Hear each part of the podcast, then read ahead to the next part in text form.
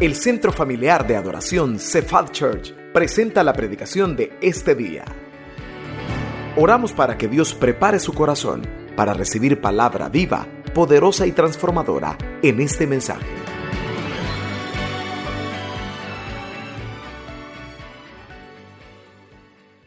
Nada me faltará. En lugares de delicados pastos me hará descansar. Junto a aguas de reposo me pastoreará. Confortará mi alma. Me guiará por sendas de justicia. Aunque ande en valle de sombra de muerte, no temeré mal alguno, porque tú estarás. Tu vara y tu callado me infundirán aliento. Aderezas mesa delante de mí. Unges mi cabeza con aceite. Y dice, ciertamente el bien y la misericordia me seguirán. Y en la casa de Jehová vamos a orar. Padre Celestial, muchísimas gracias por tu palabra, gracias por tu presencia entre nosotros. Los dones que repartes nos edifican. La adoración que damos, Señor, te la damos a ti, pero nosotros recibimos bendición, recibimos llenura, paz, consuelo, gozo, esperanza. Nos llenas de tantas cosas buenas. Yo sé que aquí hay hermanos que han sido sanados ya esta mañana. Y los que todavía falta, durante la prédica los vas a sanar. Pon tu mano, Señor. Respalda la palabra, la predicación con el Espíritu Santo para que hagas milagros y prodigios. Que confirmen tu buena palabra, porque tú eres nuestro pastor y nada nos faltará. En el nombre de Jesús, la iglesia dice, amén. Pueden sentarse, amados. Hay más de 13 promesas. ¿Cuántas hay en el Salmo 23? más de 13 promesas. Los teólogos se pelean que pueden ser más, que pueden ser menos, pero más o menos por ahí anda 13 promesas. Este es uno de los salmos favoritos de la gente. De hecho, muchos de ustedes sospecho que ya se lo pueden de memoria. ¿Por qué no hacemos un intento? Lo vamos a decir, digamos, yo digo una parte y ustedes me responden. ¿Están listos? No vaya a hacer trampa, pues. No vea su Biblia. Hagamos el intento. Jehová es mi pastor. En lugares de delicados pastos junto a aguas de reposo, confortará, me guiará por sendas de justicia, aunque ande en valle de sombra y de muerte, tu vara y tu callado aderezas mesa delante de mí, unges mi cabeza con aceite, Va, la última parte. Ciertamente el bien y la misericordia. Y en la casa de Jehová. ¿Cuántos alaban al Señor por su palabra? Gloria a Dios. Es bueno memorizarla. Yo he sabido testimonio de gente que está en una circunstancia difícil, por ejemplo, en un hospital y en un accidente, en una noche oscura y no tiene su Biblia consigo mismo, pero tiene la Biblia aquí o alguien que injustamente quizás acabó preso, qué sé yo, no tener la Biblia a la mano, pero tenerla en la mente y en el corazón es la bendición más grande, hermano, porque ahí tiene usted de dónde escoger. Es más, un sermón de las 13 promesas del Salmo 23 sería algo larguísimo. Bien se puede hacer una serie, un estudio. Pero hoy vamos a ver este salmo tan precioso, hermano, quizás de una manera resumida y lo vamos a, ver de una manera que quizás nunca antes lo habíamos visto. Vamos a ver a Jesús en el Salmo 23. La razón por qué este salmo es tan bonito, hermano, porque nos enseña a ver al Señor Jesús como nuestro pastor. Usted lo puede ver como su padre, usted lo puede ver como su hermano mayor, como su proveedor, como su sanador. Pero en el Salmo 23 aprendemos a verlo a Él como nuestro pastor. Amén. ¿Y sabe qué es lo precioso de eso? Que todas tus necesidades están cubiertas en Cristo Jesús. Si Él es tu pastor, es cierto entonces que nada te faltará. No importa las circunstancias que esté pasando la oveja, si el Señor Jesús es su pastor. Este salmo nos enseña eso, ¿verdad? A verlo a Él como pastor y también, hermano, nos pone en nuestro puesto. ¿Cuántos dicen amén? Porque nosotros somos sus ovejas. La oveja no le dice qué hacer al pastor, es al revés, ¿verdad? La ovejita sigue al pastor. Dice un salmo, pero yo quisiera ilustrar, se va a ir al Va, parece, Señor, por el Dios. Usted lee el Salmo 20, oveja, pero ovejas, cielos, cerca, lejano, este mundo con buen pie no se vaya. Oveja, prende, hermano, el, el Señor Jesús que está hablando de ser perfecto, se puso a la par de nosotros. ¿Por qué es importante? Porque Él vivió lo que tú estás viviendo. ¿Sabe cómo te dice Jesús esta mañana? Yo sé lo que estás sintiendo. Yo sé lo que estás pasando. Hágame un favor y diga, Jesús me comprende. El Señor Jesús me entiende. Diga conmigo, el Señor Jesús sabe lo que estoy pasando. Tóqueme al vecino, dígale, el Señor sabe lo que estás viviendo. Porque es esa oveja que conoce de primera mano nuestra debilidad. Dice la Biblia que Él conoce nuestra condición. Se acuerda de que somos polvo. El Señor Jesús vino y experimentó todo lo que el ser humano experimenta. Sin embargo, Él es la oveja perfecta. Ahora, no solo es importante, hermano, conocer que Él es oveja porque nos comprende, sino también por esto. Vaya, tío, puede subir de nuevo las gradas. Mire, cuando resucitó, ¿qué hizo el Señor?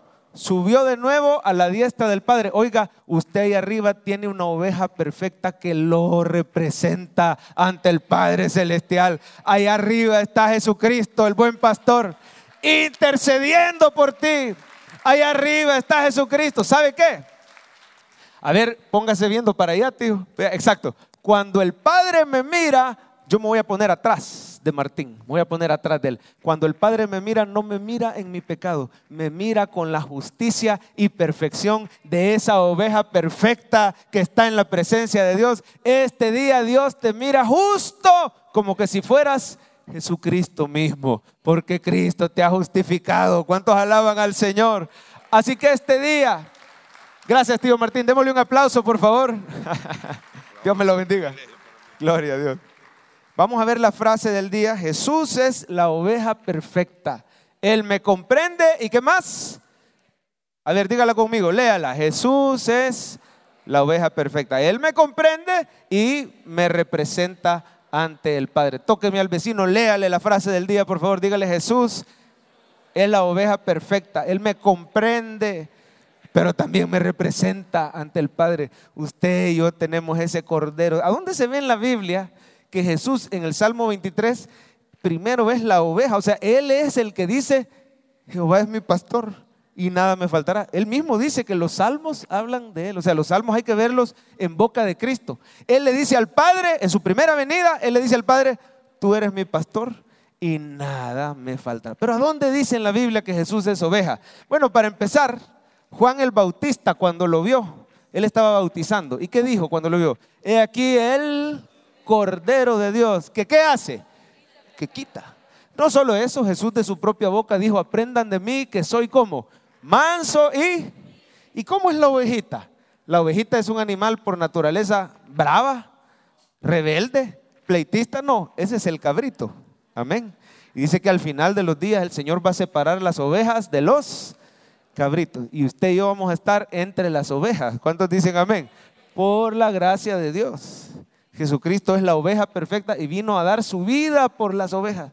Pero dice que Él es manso y humilde. No solo eso, la oveja también es obediente. Y dice la palabra de Dios, hermano, que el Señor Jesús, estando en la condición de siervo, se humilló haciéndose obediente hasta la muerte y muerte de cruz. Dice la palabra de Dios que Él nunca pecó. ¿Cuántos sabían que el Señor Jesús jamás pecó? Él fue la oveja perfecta.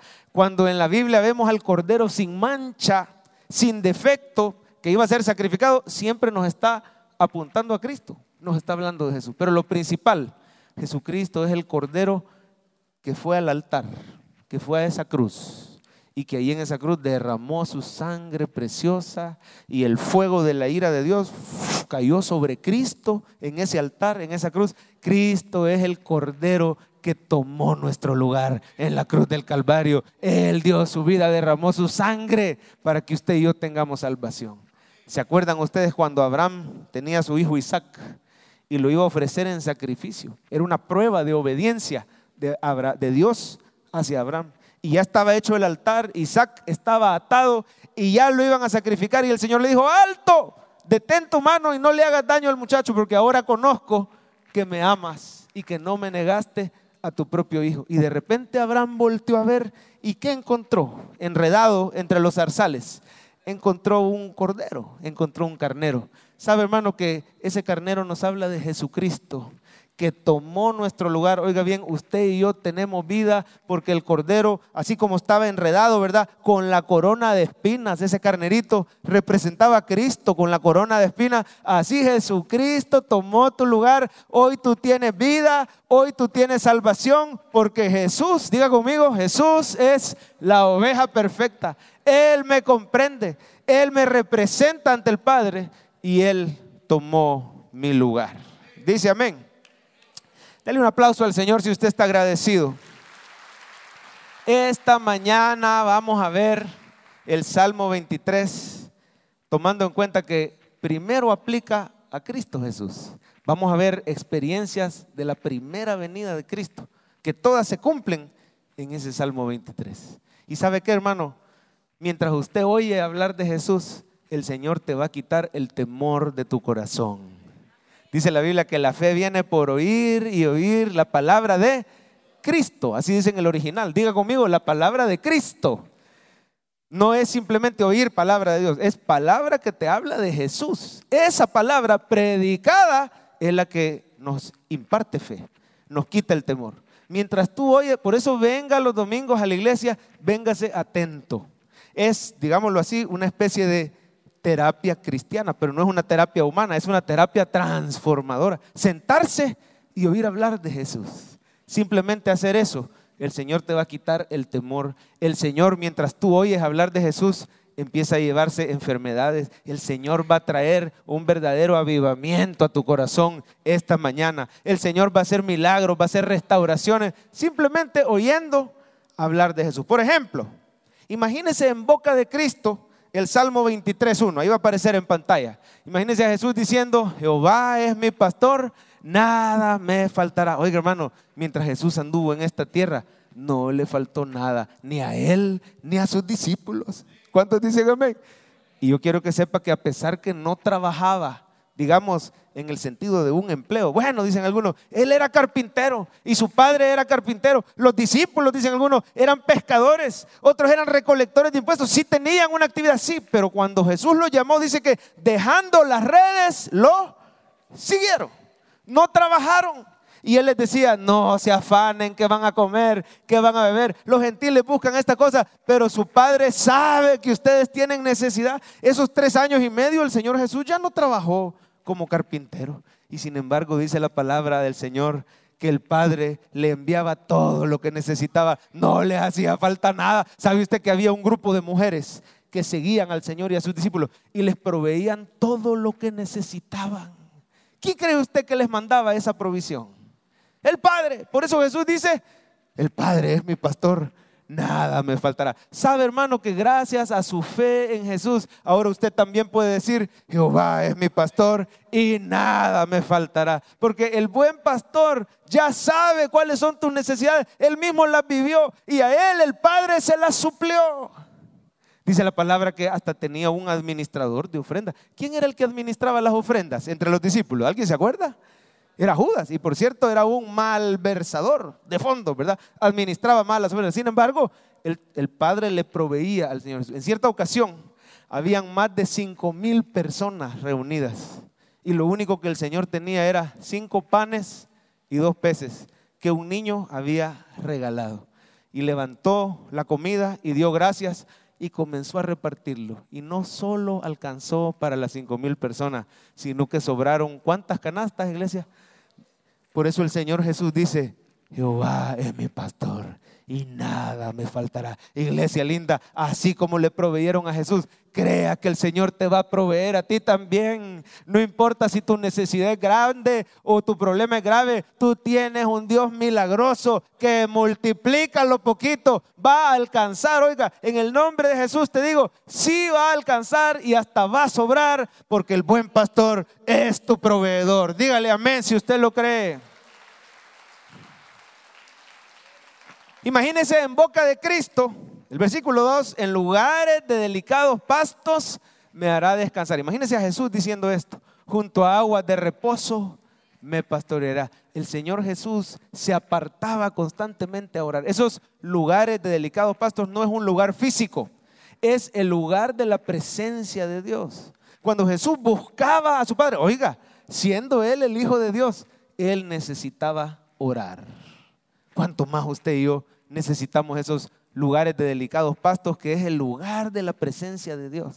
esas aguas de reposo que es cuando doblas rodillas y buscas al Señor en oración. De madrugada los discípulos lo hallaban que se había apartado y se había ido a orar. En sus momentos más difíciles, por ejemplo, allá en el Getsemaní, cuando él estaba angustiado hasta la muerte, lo vemos en comunión con su Padre. Lo vemos en esos lugares de delicados pastos, doblando rodillas. Padre, si es posible, ¿qué le decía? Pasa de mí esta copa. Y dice que el Señor le mandaba ángeles a que lo fortalecieran. Oiga hermano, esto se cumple primero en el Señor Jesús, pero gracias a Cristo Jesús, ahora usted y yo podemos orar. Él nos enseñó a orar y a decir, Padre nuestro que estás en los cielos, y a pedirle por todas nuestras necesidades. Ahora tú tienes también esa protección, esa fortaleza, ese reposo, ese descanso. Si alguna vez te has sentido cansado, estresado, si te has sentido afanado, afligido, preocupado, doble rodillas, porque el buen pastor está listo para darte ese reposo en su presencia. Imagínese a Jesús diciendo el versículo 3, me guiará por sendas de justicia por amor de su nombre. Sabe hermano que el Señor Jesús siempre anduvo por sendas de justicia. ¿Qué quieren decir sendas de justicia? Quiere decir haciendo lo bueno, el Señor Jesús nunca pecó, siempre cumplió a la perfección los mandamientos del Señor. Siempre cumplió la ley, siempre anduvo en la voluntad. Es más, cuando él oró en el Getsemaní dijo, mas no se haga mi voluntad, sino hágase tu voluntad. Él nos guía por esa senda justa, pero yo quiero que usted sepa algo.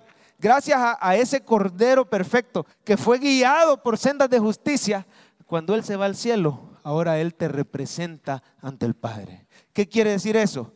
Que ahora el Señor mira tus caminos y dice que Él ve todos tus caminos como que si fueran recto. Oiga bien, si usted alguna vez ha sentido pena porque todavía le falla al Señor, recuerde que usted no está delante de Dios en sus propias obras, usted no está delante de Dios en sus propios méritos, a usted lo representa la oveja perfecta que anduvo siempre por sendas de justicia. Usted es justificado en Cristo Jesús. Lo puede decir conmigo, yo soy justificado en Cristo Jesús. Y si Satanás te ha estado acusando por tus regadas del pasado, dígalo más fuerte esta mañana, yo soy justificado por Cristo Jesús.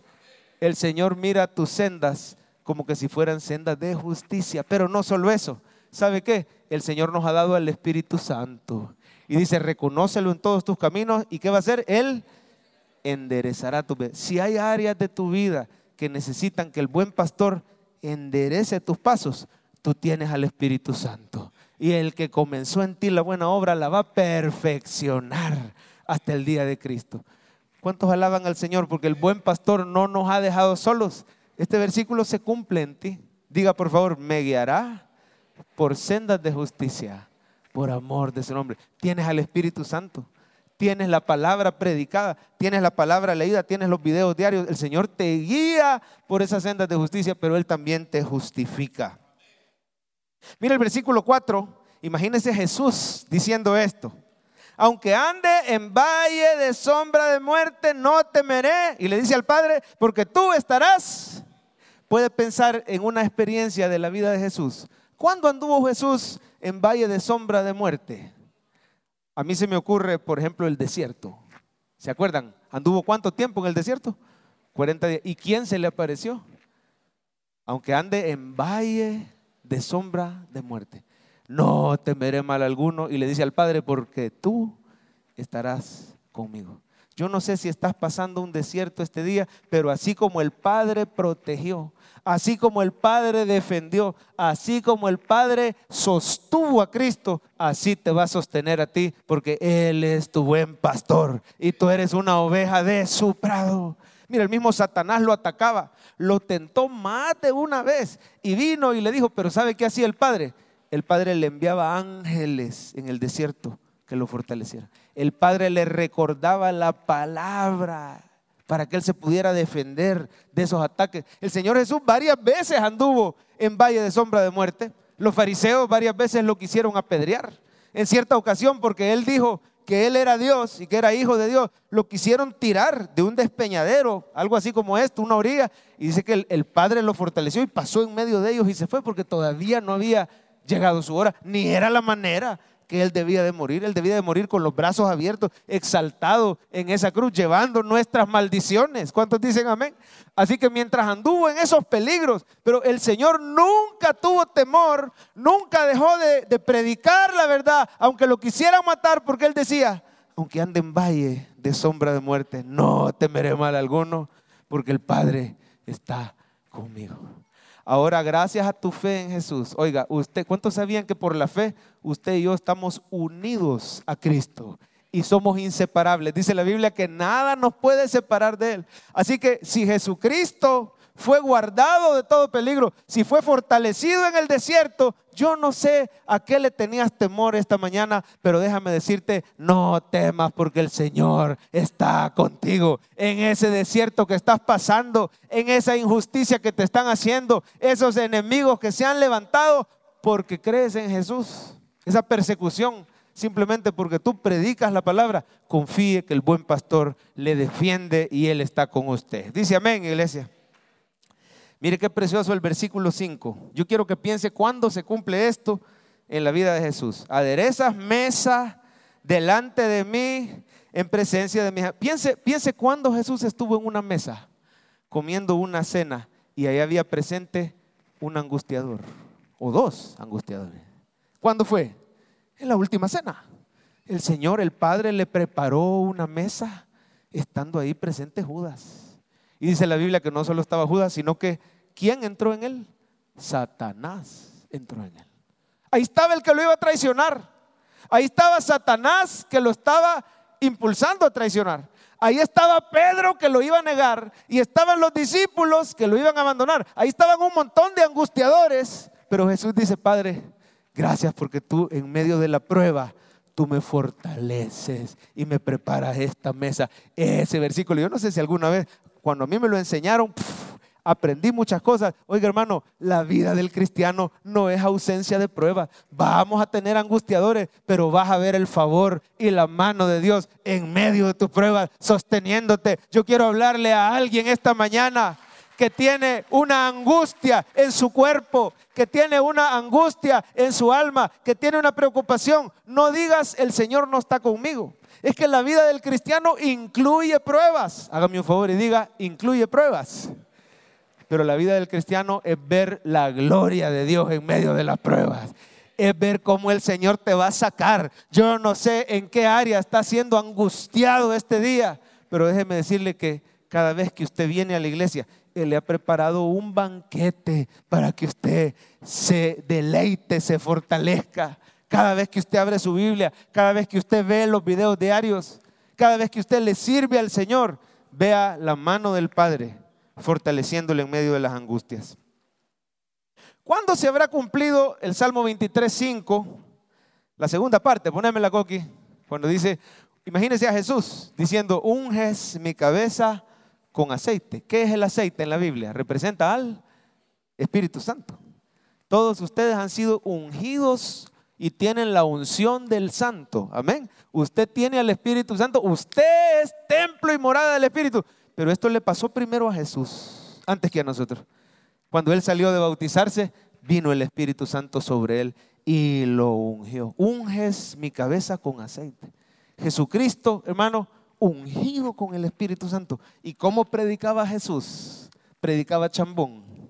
No, dice la Biblia que predicaba con autoridad. Todo el mundo se quedaba sorprendido. Hermano, el poder de Dios fluía por esa boca, por esas manos. Cuando Él imponía las manos, los enfermos se levantaban, los paralíticos caminaban, los cojos saltaban, los ciegos veían, los muertos resucitaban porque Jesús estaba lleno del Espíritu Santo. Cuando él confrontaba a los fariseos, lo hacía de tal manera que nadie le podía responder. Jesús lleno del poder, pero ¿sabe qué? Gracias a Cristo Jesús, Él nos envió al Espíritu Santo, Él sopló sobre nosotros. Hoy usted y yo estamos ungidos y llenos del Espíritu Santo. Aquí en esta iglesia puede recibir la unción, la llenura del Espíritu Santo. Sabe que en esta iglesia el Señor está repartiendo dones del Espíritu. Y usted tiene que creer y anhelar que el Señor le reparta los suyos. Es un mandato. El Señor nos manda a que anhelemos que procuremos los dones espirituales. Pero no solo eso, aquí en esta iglesia el Espíritu Santo reparte el fruto del Espíritu. ¿Cuántos reconocen que les hace falta crecer en amor? Pídaselo al Espíritu. ¿Cuántos necesitan más gozo de parte de Dios? ¿Cuántos quieren paz? ¿Cuántos quieren paciencia en su trabajo con sus seres queridos? ¿Cuántos quieren bondad, benignidad? Todo ese es el fruto del Espíritu que el Señor nos reparte. Diga, tengo la unción del Espíritu Santo. Porque Cristo fue ungido, ahora usted y yo podemos ser ungidos con el Espíritu. El Salmo 23. Primero se trata de Jesús como oveja. Y todo el Salmo de principio a fin se cumple primero en Cristo Jesús. Ahora Él es nuestro pastor. Y ahora este Salmo también aplica para nosotros, los creyentes. Él unge nuestra cabeza. Vamos a ver el versículo 6, Coqui, el último versículo. ¿Cree usted que se cumple esto en la vida de Jesús? Imagínese al, al Señor diciendo, ciertamente el bien y la misericordia que dice, me seguirán todos los... Pregunto, ¿así fue en la vida de Jesús? El bien y la misericordia lo siguieron a donde él iba. Sí, hermano, siempre anduvo haciéndole bien a las personas. Por ejemplo, aquella mujer con el flujo de sangre solo tocó el borde de su manto, inmediatamente se acabaron 12 años de tortura. Oiga, si usted está padeciendo una enfermedad larga, no pierda las esperanzas porque nuestro buen pastor es todopoderoso y él es milagroso. Él puede sanar tu cuerpo. Y él anduvo haciendo bien y sigue haciendo bien a sus ovejitas amadas el bien y la misericordia lo seguía. A donde él iba, tuvo misericordia. Aquella mujer sorprendida en pecado, la defendió. Y el único que estaba libre de pecado, que podía tirar la primera piedra, nadie más podía, todos las demás las dejaron caer y se fueron. El único que estaba libre de pecado, la oveja perfecta, no le tiró la piedra. La misericordia lo seguía a donde él fue. Y le dijo, ni yo te condeno. Como le dijo, vete y no pecamos. Transformó vidas, llamó personas. Aquel cobrador de impuestos que había defraudado a muchos, cambió por completo la vida de saqueo. A otros los llamó para que fueran sus discípulos. Mire, el Señor siempre anduvo haciendo bienes y sanando a los enfermos y transformando vidas con su misericordia. Y la última parte, ¿cree usted que se cumple en la vida de Cristo? En la casa. Imagínese al Señor subiendo, subiendo ya para el Padre. Ya terminó su etapa de oveja y ahora va como pastor en la casa de Jehová. ¿Cómo dijo él antes de irse? En la casa de mi padre, muchas moradas. Para allá voy, dijo, voy para la casa de Jehová y ahí voy a prepararles lugar. Y quiero decirle, hermano, que ese buen pastor ahora está a la diestra del Padre intercediendo por tus necesidades porque de primera mano se vino a informar cuáles son tus necesidades. Por eso puedes representarte ante el Padre como la oveja perfecta, a pesar que tú y yo somos chambones. Un amén, un amén. Y es del tío Martín. Amén. A pesar que tú y yo somos imperfectos. Arriba te representa la oveja perfecta. Dios te mira con las ropas de Cristo. Esas son las buenas nuevas del Evangelio. Y además está intercediendo por ti. Hágame un favor y digamos de nuevo la frase del día. Jesús es la oveja perfecta. Dígalo conmigo. Él me comprende y me representa ante el Padre. Ahora, cuando Jesús sube, digámoslo así, se gradúa. El Padre lo exaltó hasta lo sumo. Le dio un nombre sobre todo nombre. Ahí ya es nuestro buen pastor. Amén. Y ahí nos da todas las bendiciones que están en el Salmo 23. Nada faltará. Él te hará descansar. Él confortará mi tu alma. Él te guiará por sendas, etc. Así que, ¿cómo ponemos en práctica este mensaje, hermano? Sabiendo que Jesús es el buen pastor, pero que antes de ser buen pastor primero vino y fue oveja a la par de nosotros. En primer lugar, hermano lindo, acérquese sin temor al buen pastor. Hay cristianos que tienen miedito de acercarse a Dios porque reconocen sus faltas y sus imperfecciones. Pero déjeme decirle que usted tiene un buen pastor que tiene compasión de ti. El buen pastor es misericordioso. ¿Sabe por qué? Porque Él no es ajeno a tu debilidad. Él vino y de primera mano experimentó las mismas tentaciones que tú viviste. Él experimentó las mismas traiciones que tú viviste. Él experimentó las mismas debilidades que tú viviste. Él vino en carne propia a vivir las mismas necesidades que tú viviste. Él sabe lo que estás pasando y por eso tiene compasión de ti. Puede decir, Él tiene compasión. ¿Y qué quiere decir compasión? Es, Él siente lo que tú sientes. Él es un Dios empático. Él se puso en tus zapatos. Por eso, hermano, no crea nunca que el Señor va a decir, ah, qué barbaridad este, tan débil que es. Ah, qué barbaridad esta, mi hija, tan llorona que es. No, porque Él es un buen pastor que tiene compasión de ti. Él llora con los que lloran. Cuando Él vio que estaban llorando por Lázaro Dice la Biblia que Jesús lloró. Y ahí cuando has estado desvelado, cuando has estado con síntomas en tu cuerpo, cuando ha estado angustiada tu alma, ahí ha estado el buen pastor cerca de ti. No tenga miedo y acérquese sin temor. Mire cómo lo dice Hebreos. A mí me encanta este versículo, yo nunca lo había entendido así. Ponémelo aquí, Hebreos 4, porque habla de Jesús como oveja y después como pastor. Dice, no tenemos un sumo sacerdote, ahí está arriba, está como pastor, ¿verdad? No tenemos un sumo sacerdote que no pueda compadecerse de nuestras, ¿qué dice iglesia? Oiga, si no, ahí viene como oveja. Uno que fue tentado en todo, oiga, como oveja, según nuestra, cuando estuvo aquí abajo, fue tentado en todo, según, por eso tiene compasión. Pero, ¿cuál es la diferencia? Él fue tentado en todo, pero sin pecado. Él es la oveja perfecta. Y después subió y lo pusieron en un trono. Mira el siguiente versículo. Acerquémonos pues. ¿Cómo nos tenemos que acercar? Confiadamente al trono. Oiga, es cierto que Cristo se humilló y fue oveja, pero quiero que sepa que después el Señor lo levantó hasta los humos. Él es rey de reyes y señor de señores. Está en un trono de gracia y te puedes acercar confiadamente. ¿Y qué vas a encontrar en ese trono de gracia? Para alcanzar misericordia y hallar gracia para el oportuno socorro. No tenga miedo de acercarse al buen pastor. Acérquese sin temor. Hay otro versículo que dice que de primera mano Él conoce nuestra condición. Ponémelo aquí, es en Salmo 103. Léalo conmigo. Como el Padre se compadece. Oiga, ¿qué tiene el Señor de ti? Él tiene compasión. Se compadece Jehová de los que le temen. Oiga esto porque Él conoce nuestra condición. ¿Cómo no la va a conocer si Él mismo adoptó nuestra humanidad? ¿No se alegra usted de tener un Salvador que te comprende y que tiene compasión de ti? Porque no es un Dios lejano, no es un Dios ajeno. Él vino y Él mismo se informó de primera mano. Él conoce de primera mano nuestra condición. Se acuerda de que somos polvo. Por eso tiene misericordia de ti. Pero hay cristianos que tienen mucho temor de acercarse a Dios, porque dicen, es que, es que todavía le fallo en esto, es que ayer me enojé y volví a pitar, ¿verdad? Hay hermanos que pitan y pitan de cierta forma cuando se enojan. Yo no sé si quiere decir, ¿quién vive? o algo así, porque así se oye que pitan, ¿verdad? Tres veces. Y entonces ya o le gritan a sus seres queridos, o le faltan el respeto a sus padres, a sus hijos, qué sé y después están con una gran pena que no se quieren ni acercar a Dios. Déjeme hacerle una pregunta. ¿Desde cuándo usted se tiene que limpiar primero antes de ir a la ducha? ¿Desde cuándo usted se tiene que sanar primero antes de ir al hospital? Vamos al hospital porque estamos enfermos y necesitamos ser sanados.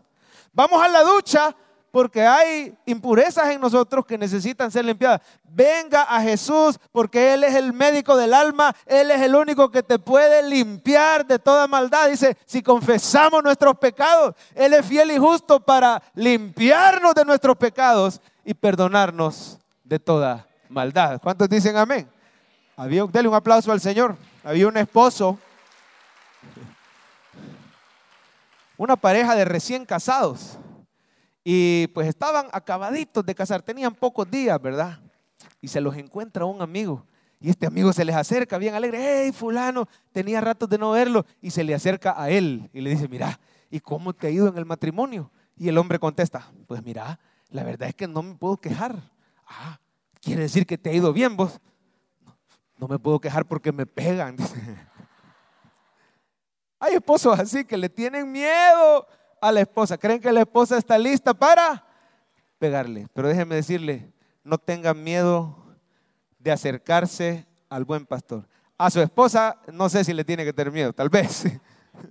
No vaya a decir amén, peor si la tiene ella a la par. Pero mi punto es este, usted y yo nos hemos unido en matrimonio con un buen pastor que es misericordioso. Oiga, Él no está listo para pegarte. El buen pastor está listo para perdonarte y restaurarte. Acérquese sin temor. Me dan permiso de contarles otro chiste. No son tan buenos, yo ya, yo ya cuento dad jokes, ¿verdad? Yo ya cuento chistes de papá. Tal vez ya no dan tanta risa, pero me dan permiso de contarle el último. Dice que se le acercaron a otra pareja y le preguntaron al esposo, mira, ¿y cómo te ha ido en el matrimonio? Y le dijo, mira, yo nunca había estado con una mujer que me hiciera sentir tantas cosas. Siento ansiedad, siento angustia, siento depresión, siento ira, siento celo, todo eso siento más, ¿verdad? Pero ¿sabe qué, hermano? No tengan miedo de acercarse a su buen pastor, porque con él no sientes angustia, con él no sientes depresión, con Cristo sientes paz que sobrepasa todo entendimiento. Acérquese al buen pastor. Poneme la frase.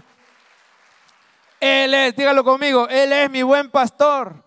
Me voy a acercar sin temor. Tóqueme al vecino, dígale, Él es tu buen pastor. Acércate sin temor porque Él te comprende.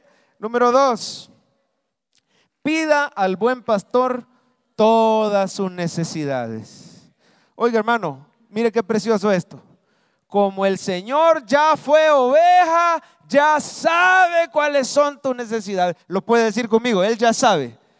No se acuerda, mire, cuando yo vi esta revelación, el Señor me impactó, me atravesó con esta verdad. ¿Se acuerdan ustedes el versículo?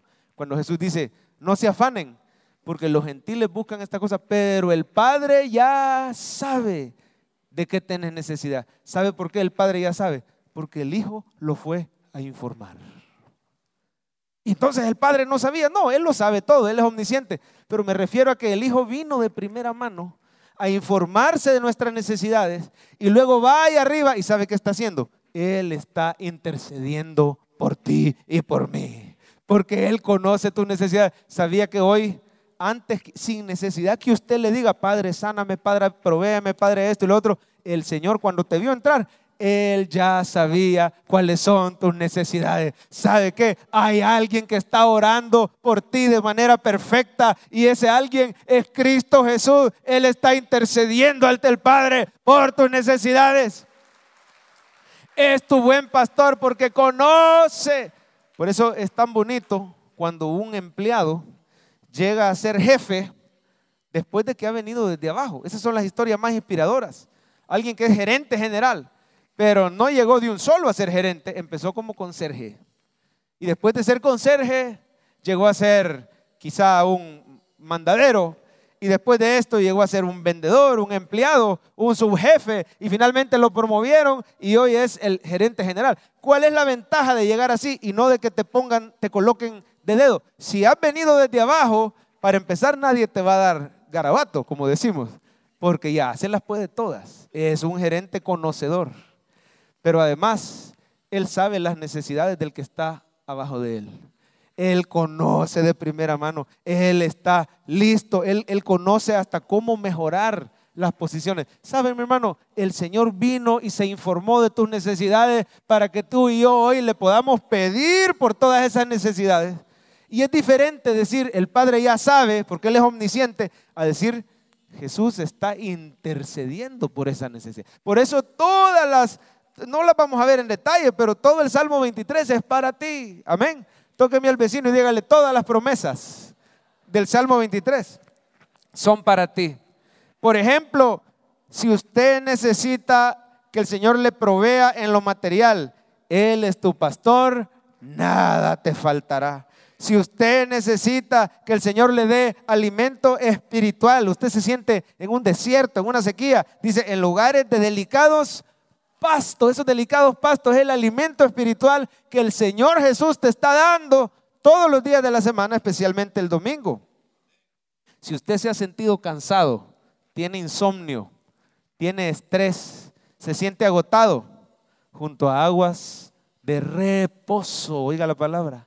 Esas aguas salutíferas son aguas de reposo. Ahí el Señor te pastorea. ¿Se acuerda de aquel corito precioso? Es un corito muy viejito, ¿verdad? Jehová te pastoreará siempre. Y dice, en la sequía saciará tu alma. Y la salud, Él dará vigor a tus huesos. Dígalo conmigo. Jehová te pastoreará siempre. Y dice, y serás como huerto de riego y como manantial de... Levante sus manos y dígale, cuyas aguas nunca falta. La última vez, Jehová te pastoreará siempre. Él es tu buen pastor. Él conoce cuáles son tus necesidades. Ese manantial de muchas aguas, ese huerto de riego, nunca le faltan las aguas al creyente que pone su fe en el buen pastor. Si se siente, hermano, que usted necesita sabiduría, me guiará por sendas de justicia, por amor de su nombre. Confíe que el Señor lo va a guiar. Mira, hay cristianos que se estresan porque no saben cuál es la voluntad de Dios. Hay una decisión grande en tu vida. Tranquilo, tóqueme al vecino y dígale, tranquilo, relájese. ¿Desde cuándo tu vida está en tus manos?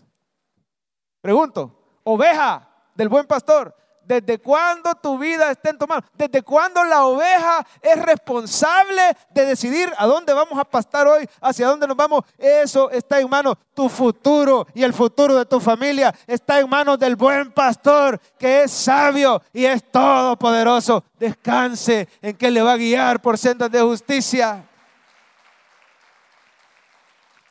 Pídale al buen pastor todas sus necesidades porque Él primero fue oveja y Él las conoce de primera mano. Tal vez usted afligido por la protección de su familia. Qué accidentes, qué asaltos, qué peligro. Bueno, qué terrible ese accidente. Y es uno de tantos accidentes que suceden día con día. Pero dice la Biblia, aunque ande en valle de sombra de muerte, no temeré mal alguno porque tú estarás. Y agréguele, porque tú estarás con mis hijos porque tú estarás con mi cónyuge. Yo no puedo andar cuidando a mi cónyuge todo el día, pero no temeré mal alguno, porque el buen pastor cuida de mí y de mi familia. Tu vara y tu callado, ¿sabe para, para qué sirve la vara? Hay gente que cree que la vara es para pegarle a la oveja. No, el callado es para la oveja, porque tiene una forma circular al final. Entonces no le va a pegar a su ovejita amada, hombre. El buen pastor puede jalar de regreso a la oveja. ¿Cuántos le dan gracias a Dios porque te trae de regreso al camino? A través de una prédica, a través de su palabra, a través de un consejo amoroso. El buen pastor nos corrige, claro, lo hace en amor. Si no venías a la iglesia, ahí está el jaloncito del callado. Dele gracias por esos jaloncitos de oreja que el Señor nos da. Son en amor. Amén. Ahora, ¿la vara para quién es? La vara es para el lobo. La vara es para el ladrón. La vara es para el salteador quiere decir que el buen pastor te defiende. ¿Ya me oíste, hermano? Quiere decir que el buen pastor tiene dos personalidades, por decirlo así. Una es tierna y amorosa con sus ovejas, pero hay de aquel que se meta con las ovejitas del buen pastor. Lo voy a decir de nuevo, hay de aquel que se meta con una ovejita del buen pastor. Vaya y llórele a su buen pastor. Te están haciendo injusticia. Tu vara y tu callado me infundirán aliento. Si yo me estoy equivocando, Señor, corrígeme. Pero si el otro está actuando en contra de mí, tu vara me infunde aliento. Confíe que el Señor lo defiende y pelea por usted. Ese buen pastor deja las 99 por irte a rescatar a ti. Ese buen pastor lucha con osos, lucha con leones, venció el pecado. Tu buen pastor venció la muerte. Su vara y su callado, él defiende a sus hijos. No sé si también estás necesitando fortaleza en las pruebas. Pero el Señor me pone esto bien claro, que hay alguien que está aquí y está triste y cargado por una gran prueba en su vida. Yo no le estoy ofreciendo que ya se acabó su prueba. El Señor sabe por qué ha permitido y el Señor sabe en qué momento te va a sacar. Lo que sí te puedo garantizar es que de que te saca, te saca, de que se glorifica, se glorifica. ¿Y sabe qué? Mientras dure esa prueba, el Señor te va a dar su fuerza en medio de la prueba. Por eso dice, aderezas mesa. ¿Qué hacemos en la mesa? Comemos, nos fortalecemos. Delante de mí, en presencia de mis angustiadores. No te preocupes. Junto con la prueba te va a dar la salida. Si es un problema legal, te va a poner a los abogados indicados que sean instrumentos de Él. Si es un problema médico, o te pone al médico o pone su mano sanadora y te sana. Crea que esta mañana el Señor ya lo hizo. En varios de ustedes, Él ha puesto su mano sanadora. Y de testimonio de cómo Él nos fortalece. Usted le quiere pedir al Señor crecimiento espiritual. ¿Cuántos quisieran que el Señor les ayude a crecer espiritualmente? Usted reconoce que todavía le hace falta que hay áreas en las que usted tiene que cambiar. A ver, seamos sinceros. ¿Cuántos reconocen que luchan con el carácter? Eso me pone el Espíritu Santo. Lucha con el carácter. Unges mi cabeza con aceite. Mi copa está. Alguien lleno del Espíritu. Se le nota no por los dones externos. Está bien las lenguas, está bien la profecía, tienen su lugar en la iglesia. Pero alguien lleno del Espíritu dice, por su fruto lo conoceréis, no por sus dones. Amén. Démosle rienda suelta los dones. Eso es lo que el Señor quiere. Pero no se le olvide que el que da el fruto es el Señor. Y usted le puede decir, Señor, úngeme con tu aceite, que yo entre en un verdadero avivamiento y que se me note en mi carácter. Que no agarre llave, ¿verdad? Hay personas que son histéricas, amén, y en el momento explota. Pero hay personas que son históricas, amén. Y quizás en el, hoy, un amén bien fuerte por ahí histórica es, no está ahí en el momento, pero no le pasa y no le pasa y todavía se acuerda lo que le hicieron el 12 de junio de 1994. No, es que si alguno está en Cristo, dice nueva criatura es. Las cosas viejas pasaron, todas son hechas nuevas. El Señor te da el poder para perdonar. Él te da el fruto del Espíritu, Él te da el crecimiento espiritual. Unge mi cabeza con aceite no solo quiere decir crecimiento espiritual. Usted le dice, yo quiero aprender más de la palabra.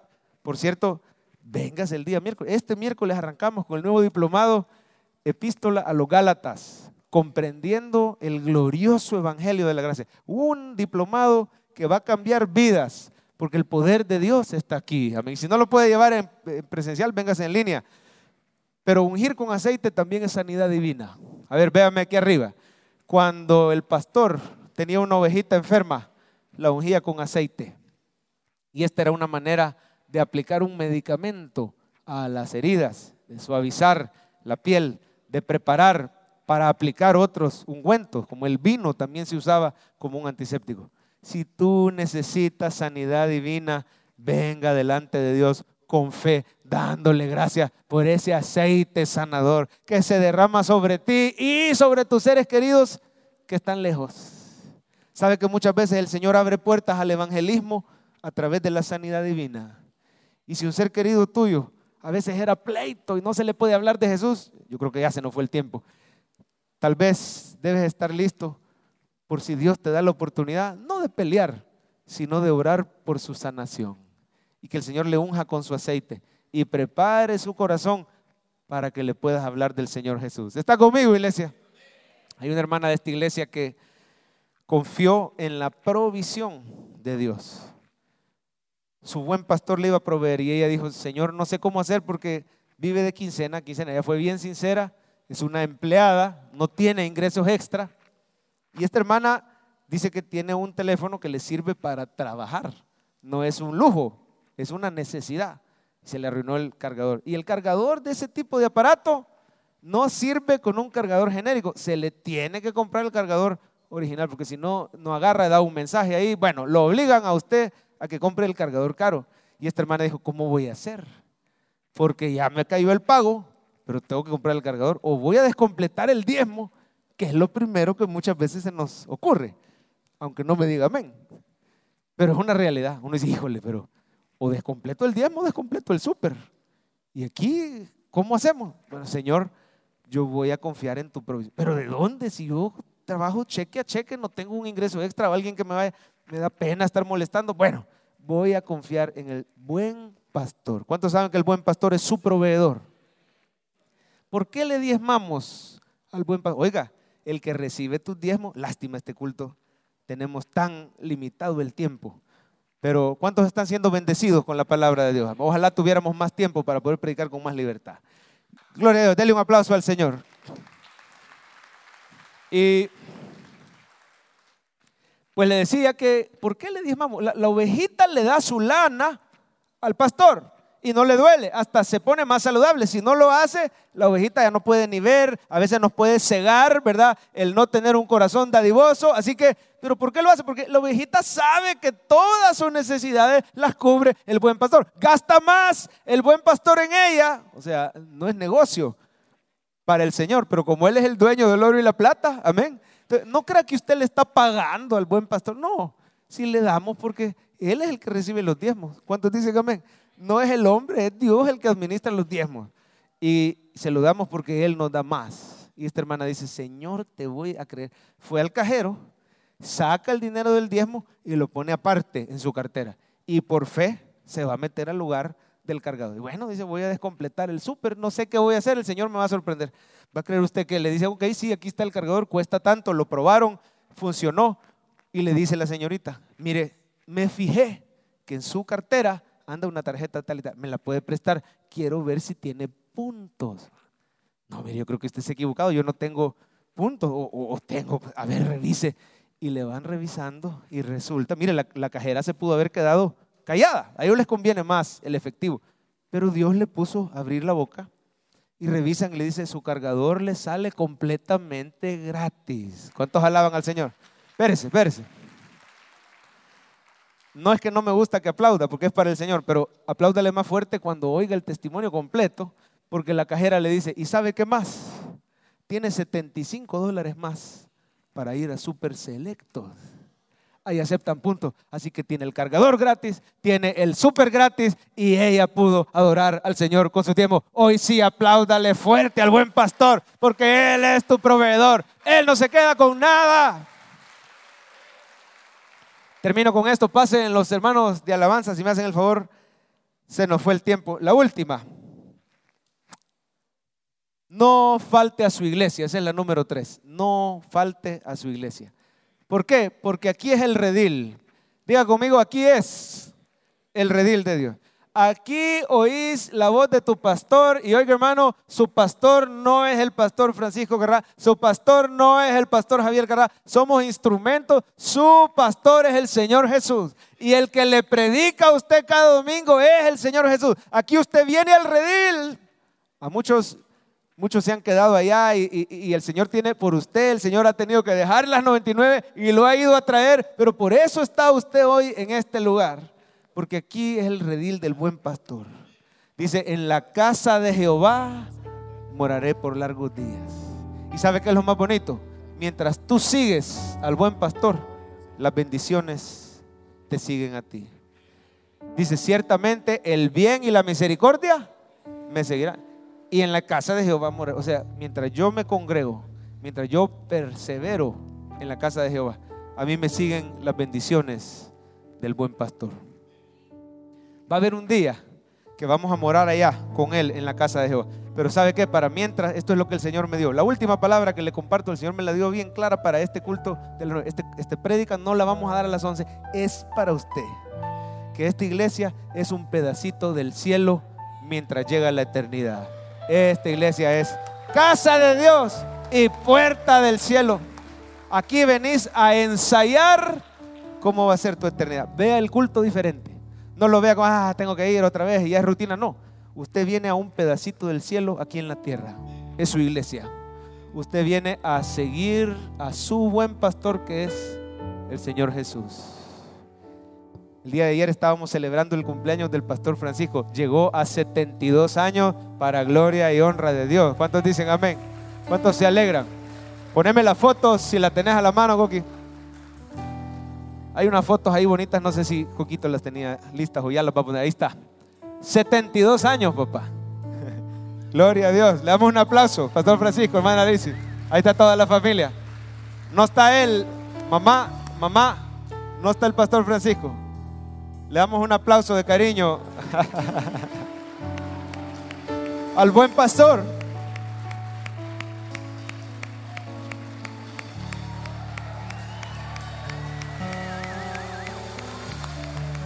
Gloria a Dios.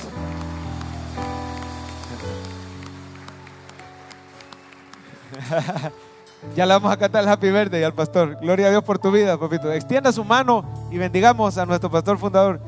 El Señor te bendiga y te guarde, haga resplandecer su rostro sobre ti, ponga en ti paz, tenga de ti misericordia. Ungimos al pastor y a su descendencia para siempre como instrumentos escogidos en las manos de Jesús, el buen pastor, la oveja perfecta, el cordero de Dios. Gracias por la vida del pastor. Concédele muchos años más al lado de su bella esposa, pastoreando y guiando esta iglesia con la voz de Jesús en medio de nosotros. En el nombre de Jesús. Amén. Dele un aplauso fuerte, Pastor Francisco. Gloria a Dios. Y por años tú has oído la voz de Jesús a través del siervo que Él escogió. Y siga orando por todos los que somos instrumentos del buen pastor. Póngase de pie en este lugar y vamos a decir, Esperamos que este mensaje haya sido de bendición para su vida. La Biblia dice que Dios es santo y el ser humano es pecador, pero en su gran amor, el Padre envió a Jesucristo a morir en la cruz para pagar por nuestros pecados. Luego lo resucitó para darnos vida eterna. Si usted cree en Cristo como Salvador y Señor, hable con Él diciendo, me arrepiento, perdona mis pecados, te ruego que me salves. Ponga su fe en Él y crea que solo Cristo le puede salvar.